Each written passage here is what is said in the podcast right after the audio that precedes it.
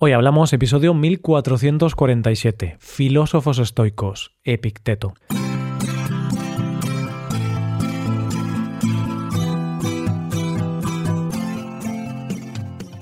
Bienvenido a Hoy Hablamos, el podcast para aprender español cada día.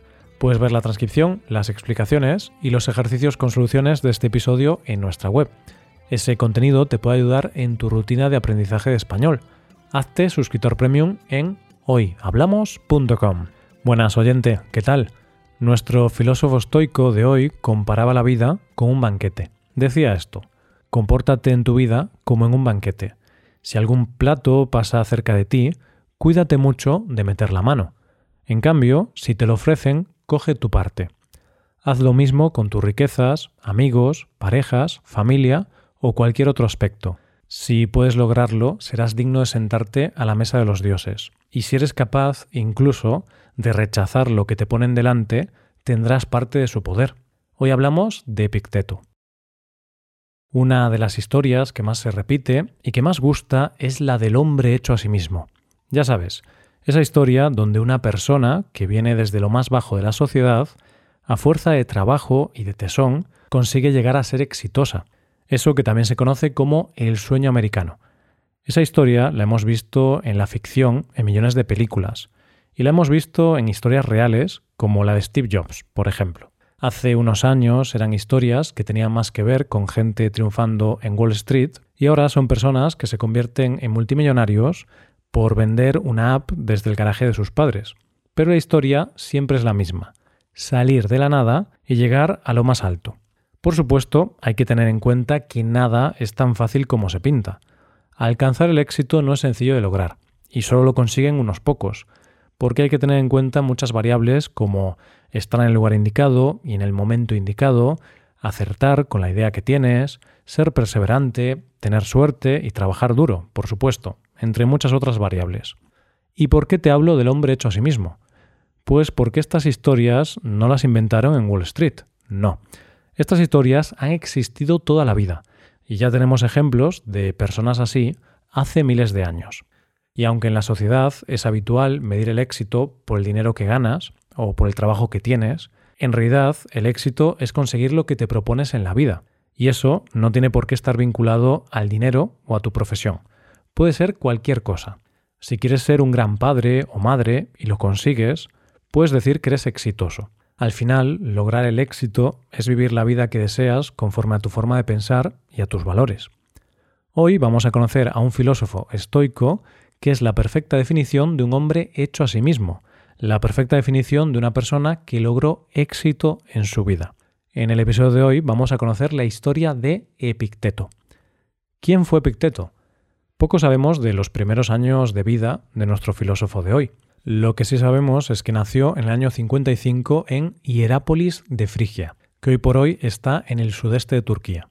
A partir de ahí, lo único que se sabe es que cuando era niño llegó como esclavo a Roma. Llegó allí como esclavo de Liberto Epafrodito, que fue secretario de Nerón. Una cosa curiosa es que su nombre en sí demuestra su condición de esclavo, ya que significa apéndice, ganado o adquirido. Su amo no era la mejor persona del mundo, ya que ejerció contra él una enorme crueldad.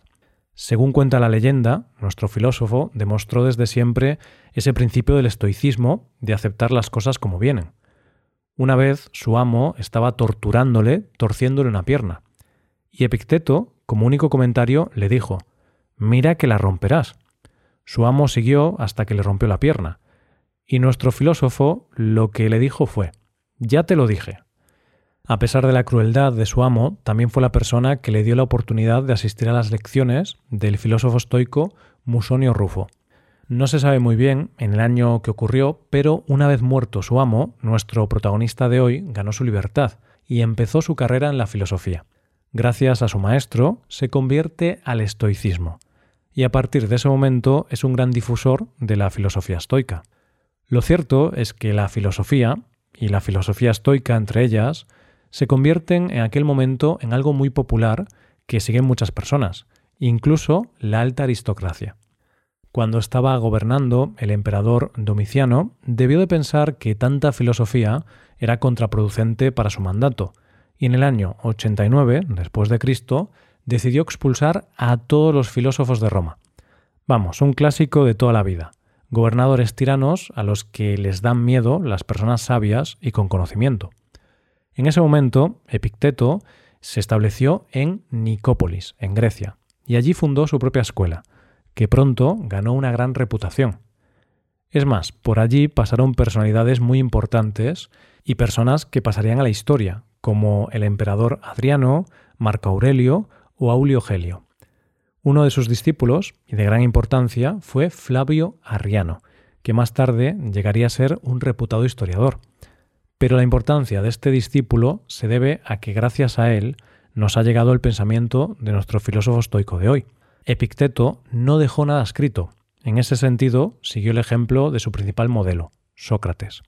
Lo que hoy conocemos de su pensamiento se debe a lo que escribió su discípulo en las obras El Inquiridión y las disertaciones. Su vida fue una vida muy sencilla. Tenía lo imprescindible y se dice que las puertas de su casa siempre estaban abiertas. Vivió siempre solo y nunca tuvo hijos. Solo al final de su vida convivió con una mujer para que le ayudara a cuidar del hijo huérfano de un amigo. Murió entre los años 125 y 130 después de Cristo. ¿Cuáles fueron las ideas de Epicteto? Lo primero que tenemos que conocer de este filósofo es que toda su filosofía está centrada sobre todo en la ética. Tiene un fin práctico. Era una filosofía no para discutir ni divagar sobre ella. Era para llevarla a la práctica y predicar con el ejemplo. Como ya nos queda claro de los anteriores episodios sobre la filosofía estoica, esta escuela filosófica busca la felicidad. En eso, Epicteto no es diferente, pero sí que se distingue en lo que era para él la felicidad. Para nuestro filósofo de hoy, la felicidad es sinónimo de libertad. Esto quizá viene de su pasado como esclavo, ya que al no ser un ciudadano libre, durante gran parte de su vida, tuvo que encontrar la manera de ser libre, no de manera física, pero sí espiritual. De hecho, para él la libertad consiste en no tener cosas, y ser libre solo se consigue cuando puedes reducir tus deseos a la más mínima expresión. Cuanto más desees, menos libre te sentirás. O lo que es lo mismo, cuanto más desapego tengas de las cosas materiales, menos preocupaciones tendrás, y por lo tanto, antes conseguirás la ansiada libertad que te llevará a la felicidad. Lo que te voy a contar ahora puede parecer contradictorio con lo que acabo de contarte antes, pero no lo es. Epicteto, como todos los estoicos, creía que todo está predeterminado, es decir, nuestro futuro y todo lo que nos pasa está escrito, y no hay nada que podamos hacer para cambiar eso. Todo está marcado por la providencia divina, que rige el mundo según las leyes de la naturaleza. Sé que te estoy contando que no somos libres en cuanto a nuestro destino se refiere, y te he dicho antes que la única manera de ser feliz es ser libre, y es así. La libertad la da, como dijimos antes, desprenderte de las cosas, y también desprenderte de los pensamientos que te perturban. Si sabemos que todo está predeterminado, lo único que podemos hacer para ser felices es aceptar que es así, no luchar contra ese destino, aceptar lo que nos viene.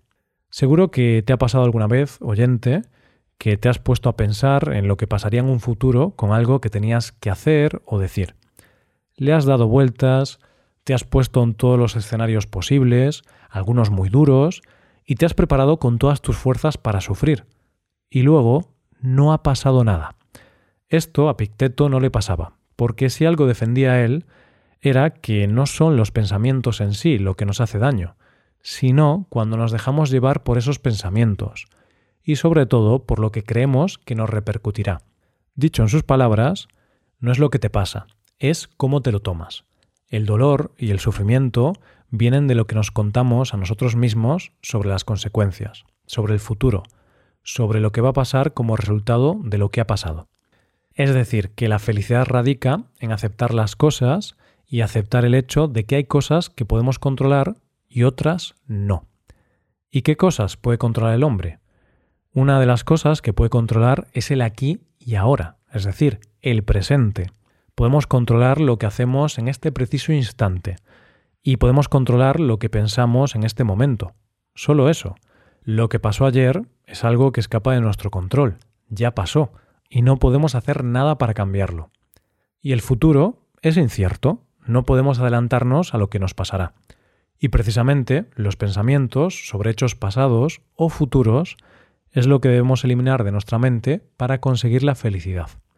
Otra de las cosas que sí podemos controlar es nuestro interior, en oposición al exterior que escapa de nuestro control. Podemos controlar nuestros pensamientos y acciones, pero eso no se hace así como así. Para poder controlar las cosas de nuestro interior tenemos que hacer un trabajo previo, conocernos muy bien a nosotros mismos. Si yo sé cómo soy y hago ese análisis real de mi interior, sabré cuáles son mis virtudes y cuáles son mis defectos. Una vez que sé esto, puedo aumentar mis virtudes y luchar para controlar mis defectos.